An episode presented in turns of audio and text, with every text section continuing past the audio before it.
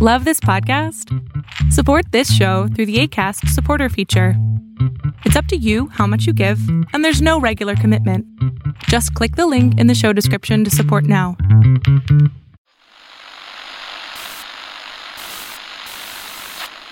Nine, twelve, ten, twenty-eight, two, twenty-three. This is Deep State Radio, coming to you direct from our super secret studio in the third sub basement of the Ministry of Snark in Washington, D.C., and from other undisclosed locations across America and around the world. Hello, and welcome to a new week and a new episode of Deep State Radio. I am your host, David Rothkopf, and I am joined by our regulars. In Alexandria, Virginia, we have Rosa Brooks of Georgetown Law Center. How are you, Rosa? Hi, David. I'm well, thank you. When is your book out, Rosa? David, I'm glad you asked that question. My book comes out tomorrow and it is called Tangled Up in Blue. And it is a bargain at any price, and everyone should order multiple copies for their friends, family, enemies, etc. So that would be Tangled Up in Blue, and it's out tomorrow? Yes, that is Tangled Up in Blue, and it is out tomorrow, and you can buy it on Amazon.com. Well, let's just see if we can see what the average, you know, a passerby in the street feels about this. In California, we've got somebody parked in a parking lot alongside the side of the road. What's your name, ma'am? My name is Kori Schake, and I'm an average American voter who's desperate to get my hands on a copy of Rosa Brooks's Tangled in Blue, which is why I'm waiting outside my local bookstore to have them order it for me. Wow, that's an incredible coincidence. Um, or you're um, in luck. It will be available shortly. um, yeah, it'll be available shortly. What's it about, by the way? Do we do we know yet? Um, well, I bet I'm going to try to decide between now and tomorrow um, when it comes out. If no, it's it's it's called "Tangled Up in Blue: Policing the American City," and it is, as that subtitle suggests, it is about policing, and it draws on the four and a half years I spent as a reserve police officer in Washington D.C. Yeah, you know, David Sanger, who uh, was often in Washington D.C., as was a beneficiary of your police yes, I um, constantly protected David Sanger's personal security. Yeah, well, you know that, that that's that's we're all grateful for that.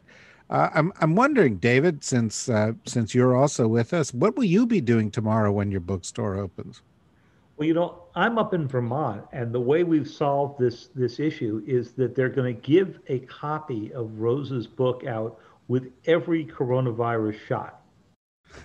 so so there's going to be a, a, little bit of a skewing in age uh, right now. It's, Vermont's at the 75 up, 75 and up uh, run for getting the shot. So David, you qualify, uh, but uh, but but everybody mean, else, David, is gonna, cheap shot. but everybody else is going to go get Rose's book with it, and and it's a it's a really great way of assuring sort of hundred percent distribution. That's great. And where did you get your large type copy of the book, David? I'm going for the I'm going for the audio book. yeah. Well, David, I think you've got this the wrong way round. Somebody sent me some little, you know, viral meme that said, if we really wanted to vaccinate all Americans by the end of the week, we should just train the Amazon Prime delivery people to to administer vaccinations. There's a lot to that. All the yes, half the country would get it in two days. That'd be perfect. Yeah. Yeah. Given the right. way they're treated by their management, I suspect they might all be a little angry. And That's I don't know. Quite possible. We want them to be handling sharp instruments. um, well, you know, this is great. I'd like to get ahead with the episode, but I seem to have forgotten the name of your book already. Again, Rosa, what is? Oh it? my God, David! How could you forget Tangled Up in Blue, Policing the American City? And I will have you know, uh, as a person of your of your advanced age should oh, beware. Oh, this is in fact a reference to a song by a famous song by Bob Dylan. Yeah, I'm not I'm not that old. Um, well, I guess he's still around, isn't he? Anyway, he is still. I yeah. think he he is still. Yeah, and he couldn't sing then, and he can't sing now which is That's really so mean.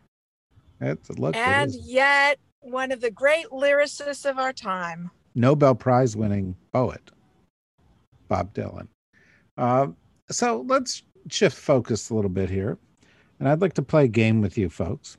And I'd like to break it into two parts. The first half of the game, I want to, you know, we'll call the foreign policy part. And the second half, I'd like to call the national security part, uh, because that's the kind of thing that we talk about around here. Um, and it, it it sort of turns on something that I've been thinking a little bit about, and that is, you know, you, a new administration comes in, and there's a certain amount of stuff they do that's the easy part, and then there's the hard part. You know, the easy part's the stuff they do during the honeymoon. Um, you can do it by signing a piece of paper, doing an executive order, appointing somebody, announcing a change in a policy. Then the hard part involves things where you need to get other people to agree with you, whether they're other countries or whether they're institutions, including the United States Congress. And I'd like to sort of break things down. What is the easy part for the Biden administration and foreign policy? What's the hard part? I'd just like to go around to each one of you and you can talk about whatever comes to your mind as we talk about this, just to give a sense of what's likely to be done in the remaining weeks of the honeymoon and then what's likely to be done in the year or year and a half that follows before we get into the midterms. And I will start with, um, uh, let's start with Rosa Brooks, who I believe has a new book coming out tomorrow. Um, if you forgot the title again, I can. I can what is it? You. It's Tangled Up in Blue. Tangled Up in Blue. Yeah well so okay what's what's easy and what's hard in this honeymoon period? Making speeches is easy and biden has done a good job of that and he made he, he gave a great speech on foreign policy at the state department uh, last week um, and i think he has rhetorically been striking all the right notes. He's been emphasizing the importance of uh, rebuilding alliances restoring trust and cooperation with allies rejoining international institutions and international treaties, um, uh, prioritizing human rights, not giving uh, uh, aid and comfort to repressive regimes, and so on and so forth. And all of that is wonderful. And as I said, is, is pretty easy to do. Uh, Trump could somehow never do it. That was a different problem, I think. Um, the hard part is when push comes to shove, balancing those rhetorical commitments with the sort of realpolitik, obviously, and I think we're already bumping up against that with both China and Russia. You know, as as Biden acknowledged in in that speech last week, um, we need to be able to cooperate even with adversaries on certain key issues, including climate change, pandemic uh, issues, etc. And it's not so easy in practice to square saying to China, stop what you're doing you're violating the rule of law you're being too aggressive you must stop you must you must uh, stop being stop repressing your own people stop stop stop and then simultaneously say oh by the way um, we can work together on a b c d and e. It's it's a hard tightrope to walk. The same is true the same is true obviously with putin the same is true with the israelis the same is true with uh, many other governments where the U.S. simultaneously has you know strong overlapping shared interests, but fairly profound disagreements. So I, I think that's just going to be that, and, and that's not unique to Biden. Obviously, that's that's a challenge that every president who cares about human rights and so on inevitably faces is uh, how do you how do you put some teeth behind those rhetorical commitments without either ending up in in wars of choice uh, or simply ending up alienating the people who you also need to work with. Kori Schake. So I agree with everything Rosa just said, um, but I would put a, a slightly wider aperture on it. Namely, it's not just the bad guys that a human rights centric policy is going to uh, run up against. But, uh, you know, Germany, the possible next chancellor of Germany, um, is a lot closer in attitudes on Russia to Gerhard Schroeder than he is to Angela Merkel. Uh, and uh, the Biden administration's absolutely proper and admirable belief that we need to line up other democracies along our side to manage a rising China, that's that's going to get really difficult because of Mancur Olson's famous free rider problem in alliances. You may want to just Germans take a about you, you the may want to just take a moment and explain what you mean by closer to Gerhard Schroeder, because not everybody knows that the former chancellor is essentially kind of a Russian employee. So what it what it exact literally a Russian employee. He's a board member of Gazprom, the Russian national energy company. Um, and while Chancellor was a major architect of pushing the Nord Stream 2 pipeline forward. Uh, and so is lining the pockets of Vladimir Putin and the Russian oligarchs. And for all of Germany's pieties about alliance solidarity, they have been a lot more worried about that pipeline project proceeding than they have been worried about the complaints, not just of the United States, but of Poland and the Baltic states and other European neighbors about it. Um, Chancellor Merkel, I think, has done a very good job of holding the line on Russian sanctions in the EU. Uh, I think she deserves the majority of the credit for that. Uh, but it's going to be harder to get her to that place on China, where she shames Volkswagen for its plant just outside Uyghur internment camps. She's definitely not there yet. And the Biden administration, I think a second hard thing is going to be the Biden administration trying to push forward the idea of an alliance of democracies because the borderline states, Poland, Hungary, uh, who shouldn't qualify as free societies given the authoritarian crackdowns going on, um, you know, they're the problem Rosa mentioned even more extreme because we need their cooperation even more than we need other countries' cooperation for the Biden administration to consolidate a values based coalition. Another problem I think is going to be, and I promise I'll stop after this one, David, um, is immigration.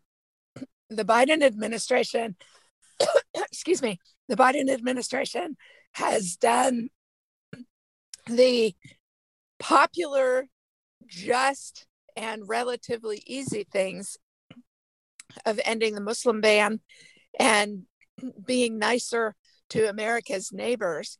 But, you know, the leadership in Mexico uh, was closer in practice to Donald Trump than Joe Biden. And getting an immigration bill that creates a solid foundation, especially if we think we're going to pick up the biggest missed opportunity in American foreign policy, which is consolidating North America as an energy platform, as an employment platform. Uh, that's a huge part of managing uh, the Chinese challenge. And that's going to be really hard to do, both domestically and internationally. all good all good points. Um, David, what do you think? Easy and hard on the foreign policy front. Well, I, I think Kori um, had it exactly right about how they've um, gotten a lot of the the low hanging fruit already, and I agree with everything that Rosa was saying because Rosa has a book coming out tomorrow. What's its title? all right, uh, but um, uh, let's let's talk about the, the the sort of buckets here. So the things that President Trump did by executive order, with a few exceptions that I'm about to go mention, are the ones that are easiest to undo by executive order. So you can rejoin the Paris Accord and you can undo the Muslim ban and you can um, order that construction stop on, on the building of the wall. Those the things that are purely bilateral. Um, and even getting New START renewed last week uh, on the 5th, which was a big accomplishment that um, President Biden made a big point of in his speech. And the speech, as an aside, was a little bit of a spooky um, event. I went down to the State Department for it. And, you know, in these coronavirus days, his talk to the uh, staff uh, of the State Department, the young diplomats, was all over a screen. And in the State Department auditorium, we were spread out every four seats and then individual rows left between us. So there were maybe 50 people in there. And then we went upstairs to the speech, and I think there were 15 of us in the room. Uh, President Biden, Vice President Harris, Secretary of State Tony Blinken, and then maybe six or seven reporters and a bunch of people running cameras. So you were watching a, a, na- a you know a nationwide address, but you it had more the feel of those sort of stand-ups in the White House, which you know uh, don't have much of an of a in-person audience. Um, in the uh, collection of things that are going to be really hard to do, start with the Iran deal, where you've not only got to get the Iranians to uh, break free of this whole concept of uh, who goes first, but you've also got to bring in the Europeans, the Russians, and the Chinese, who are all initial signatories to this um, and were involved in the negotiations. Um, same thing, I think you would say when you get to um, any of the discussions with the Europeans on Nord Stream, as Kori was mentioning, because you're never going to actually get a common policy about Russia if you don't figure out a way for everybody to halt on Nord Stream for a while, or we're just going to see Putin play both sides. And the hardest one of these of all is going to be China. Because what we learned from the Trump administration is you can sanction and tariff until you're blue in the face. But if everybody else isn't on the same page doing it together, it doesn't make that big a difference. If you do do it all together, then you've got economic force that's bigger than China's, and they may have to pay attention. Live on C SPAN 2, the historic second impeachment trial of Donald Trump. Watch complete coverage from this week's opening arguments to the Senate's vote to acquit or convict. Trump is charged with incitement of insurrection for his role in the January 6th attack on the United States Capitol. He is the first ex president to face an impeachment trial. Follow it all, live and unfiltered, on C SPAN 2, online at cspan.org, or on the free C SPAN radio app. Okay, uh, let me let me shift. I'll, I'll do I'll do some other kinds of questions after I've, I've gone through this list, but but but I'd like to shift the focus from foreign policy to defense policy uh, and policies pertaining to um, everything that that might happen in, around, or having to do with the Pentagon. So, what's easy and what's hard, Rosa? Oh boy, um, nothing is easy here. Actually, um, I don't. I don't think this is one which where there are a whole lot of low hanging fruit. Um, and that's partly because, for the most part, during the Trump years, the Pentagon didn't go quite as much off kilter as the rest of UN U.S. foreign policy. Um, so it's harder. It's it's a little harder to just find egregious things to fix. I mean, they and they've already started trying to fix some of the more egregious ones, like Trump's last minute appointments of various loyalists to all these different defense advisory boards. Uh, one of General, uh, excuse me, Secretary of Defense, former General Austin's Oh, first. you were you were almost in big trouble there I with know, Kori. I know, I, I know, I, I, but I caught myself in, just in time. Um, uh, first moves was to ditch them all and basically say, hey, we're gonna we're gonna evaluate one by one who should come back. Um, but but I so so so not a lot of low hanging fruit. I think the really challenging pieces right now. Um, everyone still says, and the Pentagon has still said throughout the Trump administration, just as the Obama administration said towards the end, that we need to pivot to Asia, that we need to disentangle ourselves from the Middle East and so forth. And it has been remarkably difficult to do that. Um, I think that that remains an enormous challenge. Um, uh, Biden has committed himself, for instance, to withdrawing U.S. combat troops from Afghanistan, uh, but is already, you know, facing some pushback for that. I think. I think making good on that promise in some way that feels meaningful, that isn't just I'm yanking everybody out tomorrow, but also isn't well. Actually, it's going to take us seven years to do this.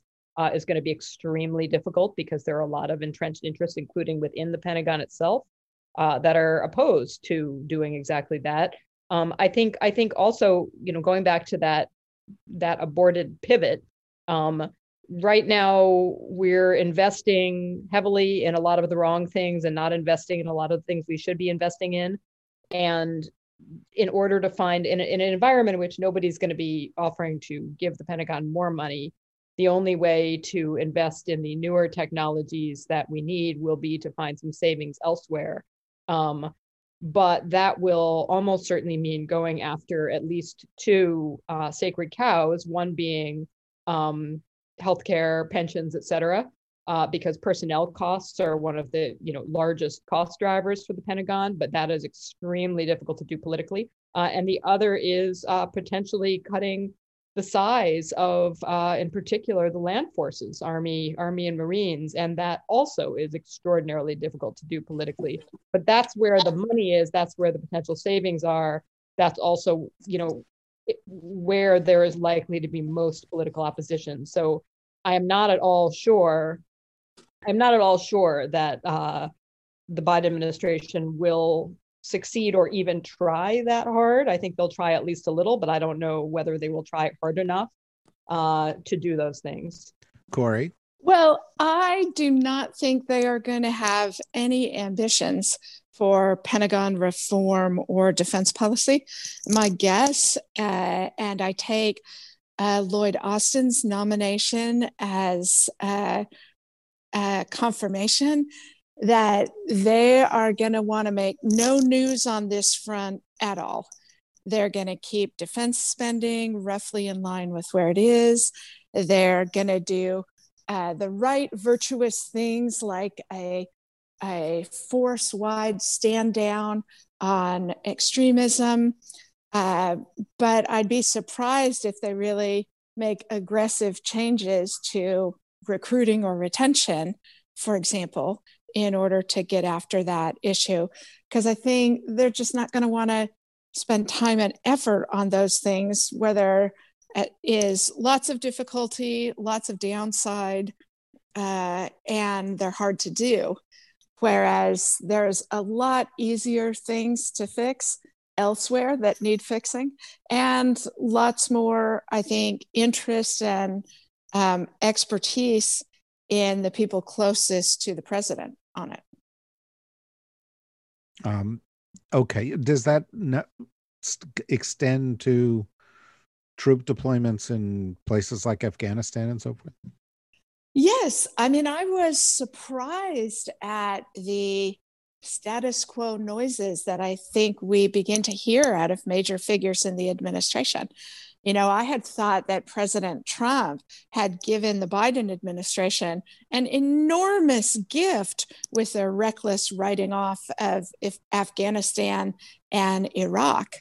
Um, but it looks like the early signs are that the Biden administration is going to carefully review the um, the existing circumstances in Afghanistan. You know, Jake Sullivan and others have already made noises about the Taliban not holding up their end of the bargain, that is, the end to violence, for the talks to proceed. And I think there we're starting to hear suggestions that the Biden administration won't keep to the current timeline of negotiations with the Taliban because the Taliban aren't keeping their commitments. And that'll mean the United States and its NATO and other allies keeping troops in Afghanistan longer and in higher numbers than the Trump administration had been projecting. So, so I do think they're less likely to make sweeping uh, changes, even when those sweeping changes, like the end of the war in Afghanistan, which President Biden has called endless wars, that they're less likely to act on those inclinations in order not to have to expend political capital on those issues when they care more about other things.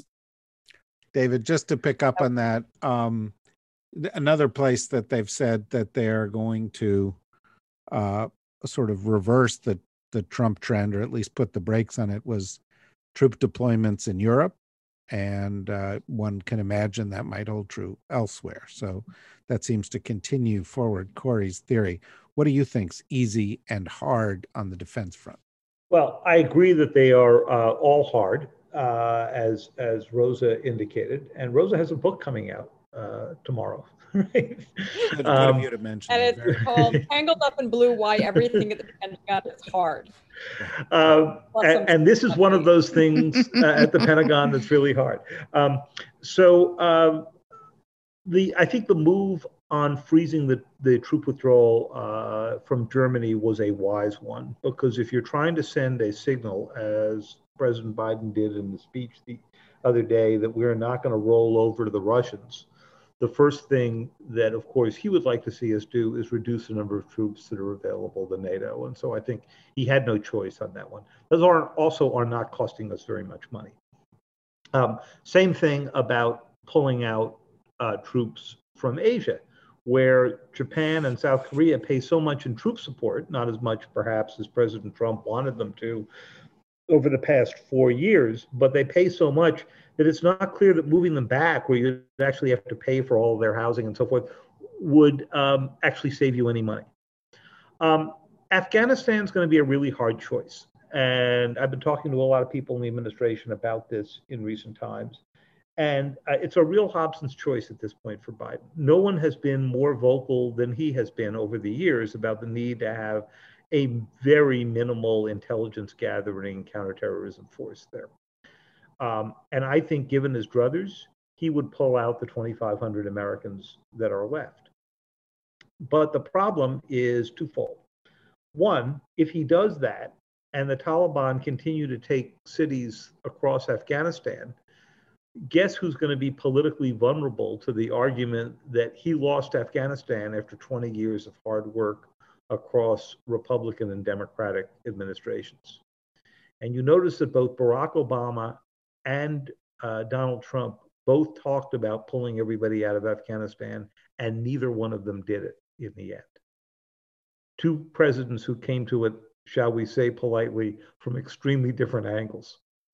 Um, I worry at the Pentagon, uh, as Kori does, that um, not only are they not going to think that much about reform, they're not going to think about the reform they need to. You know, um, there's not a whole lot in Lloyd Austin's um, otherwise extremely admirable career to suggest that he has thought much about new technologies and competing with China.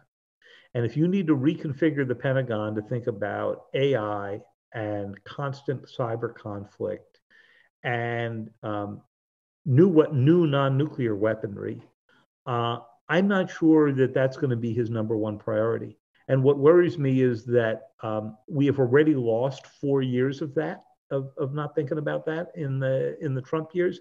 And I don't think we can afford another four because it's not like the Chinese are standing still on those issues. And the last area where I think he could save a lot of money, but I think would be politically very difficult, is going to be in rethinking our nuclear force. And they're getting ready to spend, depending on who you believe, $100 billion on a new land based or ground based um, nuclear missile to um, completely renovate uh, the sitting ducks of our ground based forces. And uh, my own view is that it really is time to go look at whether or not the ground based forces are adding that much deterrent. And of course, if you ended them, then it would free up a large number of silos for Rosa to begin to think about where it is that she's going to, you know, conduct her book tour from. Wow. I, I was almost sure you were going to say store remaindered copies of her book. Ooh, ooh, I hadn't thought of that. Oh, That's cold. There will be none. I was. I'm sure there will be none. Um, Rosa, uh, There will be none because because nobody buys physical books. oh, that's a good point. Thing is a virtual remainder. Can I just ask you a question? Did you do an audiobook? Uh, I didn't do the audiobook. So you didn't do any of it? We there- don't have your voice. There there is an audiobook, thank God, with the voice of a professional audiobook person. So it makes me sound so much smoother and cooler than than I possibly would be if I wrote it if I read it. So somebody could order that if they wanted to on Audible, probably. Yes, they absolutely could. And they could listen to it on the treadmill while they do the dishes, while they commute, and so forth. And the narrator is fantastic. Well, And it's not me. Come on, you listened to the audio? No, but I, I heard a clip of her reading other books that were great. She did this this the Hillary Huber is her name, and she did the Elena Ferrante books among other things. So she's Wow. really good. You are traveling in fabulous high speed circles, Dr. That is Brooks. very that is you are our brilliant friend. I'm hoping that she can magically lift it up to that level of sales, but I'm not I'm not counting on that. Yeah, and the RAI series is really good on that. I don't know if you watched it and then read the I book. did or not. the other, no, no, really good. So, you know, I'm listening to all this, and I think all of this makes a, a lot of sense. And essentially, the easy part is undoing the Trump administration, and the hard part is doing anything else. And so, really, Rose, are we on foreign policy and on defense policy? Is is the Biden administration back to the future, and we're just doing Obama oh? 2.0?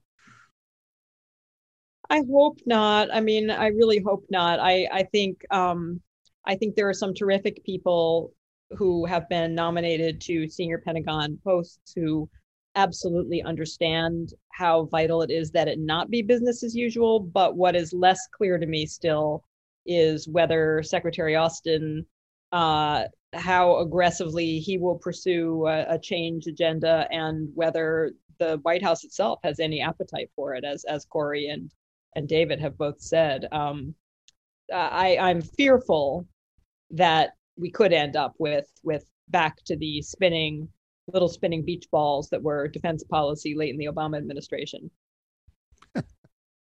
You know, well, you know, Kori, I mean, the, the reality is that, you know, we have a country in the middle of COVID crisis, and that's both a public health crisis and an economic crisis. We're coming out of summer of, of great uh, tension around uh, social divisions within within the United States. Uh, and people really want to get the house in order domestically. And as uh, one of you pointed out, that's also uh, foundational foreign policy. Um, but but do you, do you expect that we're going to be sort of right back where we were at the end of the Obama administration, Kori? No, I don't. I actually see signs that the Biden administration is going to be an improvement over the Obama administration. Nervous as I have been about their commitment to counterterror operations, I I actually think the uh, Biden administration is more judicious on which fights to pick with Congress.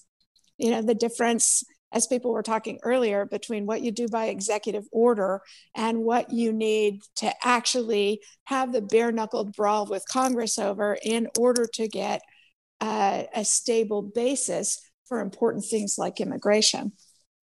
I think they've made good choices on that. Um, cutting slightly counter uh, to the position that both David and I took on and Rosa on DoD reform, the appointment of Kath Hicks is is a strong sign of competence, somebody who knows how to get stuff done, who knows what priorities should be for getting stuff done.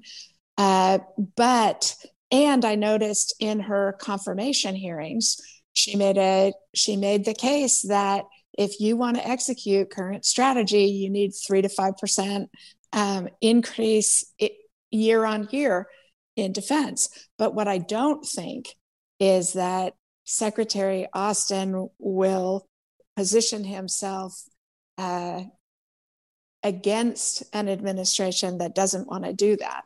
So, so I do think um, they're they're going to focus elsewhere for things, and where they will be an improvement over the Obama administration is I don't think uh, I think President Biden is smoother at working with Congress, more committed to working with Congress, even though he has an even more difficult Republican opposition to deal with than I think uh, President Obama did. I think he's more decisive. He's more willing to understand that doing nothing also has consequences. Um, I, and I think the way they have leaned forward on human rights as a component of American policy demonstrates that. Um, I also think they're less precious than the Obama administration was. Uh, so, for example, you know, Jim Mattis got fired over having aggressive plans for uh, carrying out the Obama administration's strategy that if we didn't get a nuclear deal with Iran, we would attack Iranian nuclear facilities. And the Obama administration didn't want war plans, didn't want to give guidance that would cause war plans, and yet fired somebody for intuiting the guidance from their actual policy. Um, I, I think the early signs in the Biden administration are that they're not going to put subordinates in those kinds of positions. They're actually going to take responsibility for the outcomes that they want, which I think is wonderful. It's good governance, um, and it'll put us in a better place on foreign and defense policy than a lot of the choices the Obama administration didn't want to make because they didn't want to have responsibility. David, when I uh, uh, watched that speech um, f- f- uh, that you were in the room for, um, you know, I was struck by the fact that although a lot of it was kind of pro forma and going down the checklist and so forth, that this president was incredibly fluent in these issues. Uh, and that, in fact, he has more foreign policy experience at a high level than any American president ever. Uh, and it was clear he knew the brief, he knew the issues, he kind of knew where he wanted to go. Uh, and it sort of made me think back on the Obama administration, in which the first couple of years were a learning curve, uh, sometimes a costly learning curve, and in which the remainder of the administration was infused with this don't do stupid shit kind of caution, um, which is not really Biden's hallmark in these things. He, he, he kind of believes that good government can get things done and is a little bit more oriented towards that. Um, what was your takeaway listening to the speech, being in the room and and knowing the context? So, um, first of all, I, I think it's clear we've gone from the president who had the least foreign policy experience that we've had in modern times to the president with the most. Uh, Obama had a little bit. He had been on the Senate Foreign Relations Committee for a couple of years before he got elected.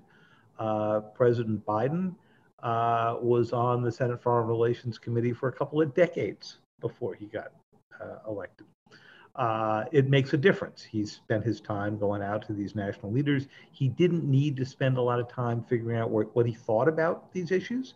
And you see that with the speed at which he has appointed people in the National Security Council. They were basically ready to go up and running, and you know, three or four levels down, they had people there because he knew fundamentally what he wanted to do and is using um, Jake Sullivan as the, the way to, to make his way um, uh, through that pretty quickly. And, and Sullivan seems to know uh, Biden's mind pretty well.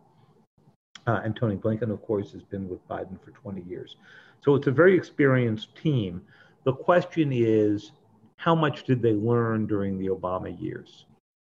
Uh, and the test of this is going to be in the Afghanistan decision we already discussed, and in Iran, where they understand the limits and the mistakes they made in putting together a deal that had an expiration date about it that today looks a whole lot closer than it did at the time. I mean, basically, 2030, all the limits go off uh, on on Iran. That's only nine years away and that's a very different view than it is when it's 15 years away.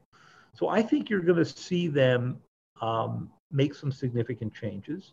I think the question is whether they can use this brief period of time where they have a bare majority in the Senate to go get those through. Because you may remember that uh, President Obama didn't make as much use of that time and then of course lost control um, uh, by uh, after two years in, and was kind of frozen thereafter. And I think that's the race that's underway now. Yeah, interesting. And I think you know these guys did seem to learn something, and you've heard comments from Tony Blinken, which suggests that he was uncomfortable with the way the Obama administration handled Syria, for example, and you've heard other comments about showing that they've adapted to the circumstance. It was actually kind of canny of them um, as they return to sort of normal order, um, not only having Biden provide this speech, but they've given all these readouts of these calls with foreign leaders, which have given you a snapshot of where And their foreign oh, isn't it comforting to see the return to normal business? Yeah it's comforting but it also lets us know you know but you know we're gonna these are the lines that are important in china or here are the lines that are important in russia or with saudi arabia. And and those calls have not been mealy mouthed. They've they've been fairly fairly tough on a variety of things. They Although the most interesting one we haven't seen yet, which was Xi Jinping. uh that, well that's true although we did have tony's conversation with Yeah, with his um, counterpart. his counterpart in China, um, and which was again kind of tough. And they did respond. You know, the first kind of mini crisis of the of the presidency or unexpected event with Myanmar, and they responded fairly um, quickly to all that. Um, and so, you know, it's there are some encouraging signs of of evolution in and amongst all of this. Uh, my last question is for you, Rosa, and that is: I heard you're writing a book. What's it about, and when is it out? Well, David, thank you so much for asking. Um, I do indeed have a book. It's called Tangled Up in Blue Policing the American City, and it is about policing the American city. Uh, it tells you all about what it was like in your mid in one's mid 40s to become a recruit at the DC Police Academy and a, a patrol officer uh, in Washington D.C. and more. Uh, and it comes out tomorrow. Wouldn't that be a good series? It would, I, you Kind know, of like a Hollywood- mom, like Hollywood a suburban mom walking around DC with a gun as a cop. Well, a no, suburban mom tenured in law at Georgetown University Yeah, is yeah, yeah, a yeah. ninja. right? They really don't usually like to arm law professors. Um, so what, law, prof- law professors are already armed. um, and they don't like it at faculty meetings when you show up armed either. I I find. Yeah, yeah. Um, well, I, I I I do think it's a book that everybody's going to want to be um, uh, picking up and reading because these are issues that have been front of mind for the United States, especially in the past year, especially as we've gone through, you know, defund the police and the response to that and so forth. Um, and uh, and uh, I, I assume you're dealing with all that stuff, are you not? Yes, R- Rosa's nodding, folks. This is a podcast, but Sorry, that- my, I, I muted temporarily because my my canine, my canine assistant began to bark. yeah, your canine who played a role in writing the book. Well, the canine Yeah. assistant is playing a role in announcing to other canines in the neighborhood that there is a book Yeah. out. Yeah. Right. There's okay, well, chew- in the Trump with a lot of stuff administration, we had on. dog whistles. Uh, in the in the Brooks administration, we have signaling by this book. Yeah, well, in the Biden administration, we actually have dogs, which I, you know, to dog owners. Dog. No, I, I hope you all watched the inauguration. Yeah, that this was is so sweetly corny, boring, adorable. I mean, during the Super Bowl, also to have the president of the United States call in to active duty military folks who are deployed and join the watch party for a couple of minutes. It's just really nice to see an administration revert to the norms of comportment of leadership in the US. Although there is, you know, there are already, you know, conspiracy theories. There is a theory that Champ and Major are the leaders of something called the dog state and that they have cut off the initiative of the president to get a cat in the White House. Well, they should. You know, As they should. David, since have- since you have been doing so many um, spin-offs from our original broadcast here, have you thought about Dog State Radio? Um, Grizzly, my dog, has thought about Dog State Radio and was willing to do it with your dog and with Rose's dog. Um, Kori, do you have a dog? Uh, Otherwise, I don't think we can do it. no, but I w- I am pro uh, Dog State Radio. So believe you should proceed without a Schake tribal contribution. I, I think what you've heard is that uh, Kori doesn't have a dog in this podcast.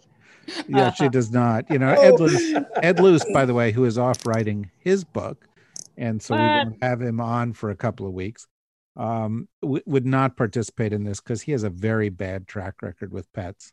As anybody, as anybody who's listened to this podcast knows. But but but maybe Rosa and David, we will get together uh, and discuss and negotiate David- on behalf of David our dogs. can bring his cow. A cow. Yeah, well, Yeah. herded by Charlotte, our yellow lab. Excellent. Perfect. Uh, yeah, this sounds extremely appealing, and uh, at least as a, at least as a an Instagram. Um, anyway, um, thank you all, uh, and uh, thank congratulations on your book, Rosa. And uh, we will continue discussions along these lines, uh, of course, over the course of the weeks ahead. This week, we also have a discussion about a, a significant upcoming book. We've got a sort of conversation on whether the Never Trump uh, tr- Never Trump movement. That's one of our, you know, sort of ask the blob, uh, uh, which is what we're calling the, these things where webinars where you can pose questions to our uh, uh, guests. And so uh, Max Boot and David uh, Frum are going to appear on that, and you can pose some questions to them. Uh, I am sure on our Thursday po- pod, which is more legally oriented, we're going to talk about um, uh, the the impeachment process, which will be going on by then, and of course by Friday you'll be well in the mood for the Secret Life of Cookies and a discussion about policy and baked goods. Uh, so join us for all those things. Go to the dsrnetwork.com for more information on them and click on the membership button and you know become a member and then go to Amazon or go to your local bookstore and order Rosa's book, which I just don't remember the name of it, but Tangled up in blue. tangled tangled up in blue.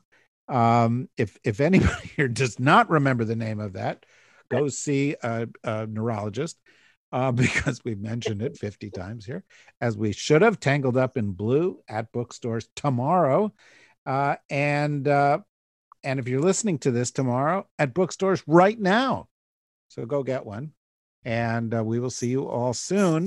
Bye bye, and uh, stay healthy, everybody.